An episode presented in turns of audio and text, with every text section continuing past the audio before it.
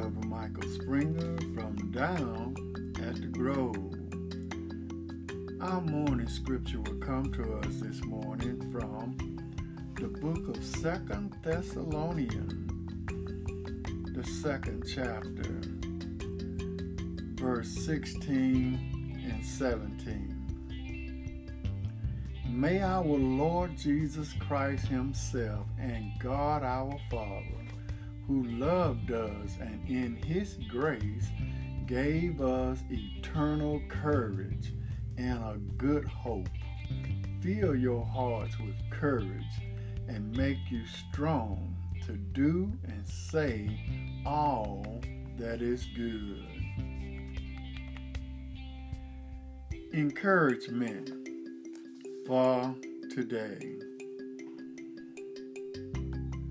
I want to share something with you this morning I, I feel someone needs to hear.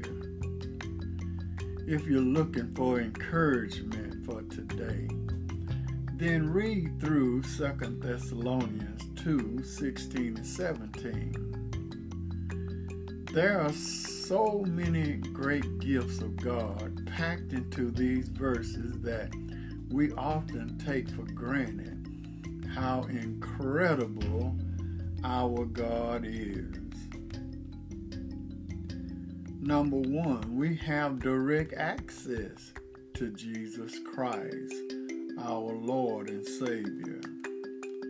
Number two, He is our God and our Father, for He owns us as His child. Number three, He loves us. Any father would love, a good father would love his children. He gives us everlasting and never ending constellation, letting us know that everything is going to be all right. He gives us good hope. Hope to know that there's a better day on the horizon. He gives us grace, a tool that He uses to bring us back unto Him even when we don't deserve it. He comforts our hearts, our broken hearts, our sad hearts, our contrite spirits. He comforts us and let us know that He will work things out. He establishes in every good work. He establishes in every good word. He established us so that we may have a strong foundation and establish us with His Word. He has a Word to back up everything that He promised us. So if you're feeling discouraged or distant, take heart. We serve a God who loves us and whose compassion are new every day. Meditate on his marvelous promises. He won't let you down, for God will take completely normal and often unsuspected individuals use them for his glory. So be encouraged today in God's Word. Amen. Let us pray. Oh, gracious God, as we come, we come before Thee with bowed heads and humble hearts, thanking You, Lord, for what You have done for us in our lives. We pray, Father, that You continue strengthening us.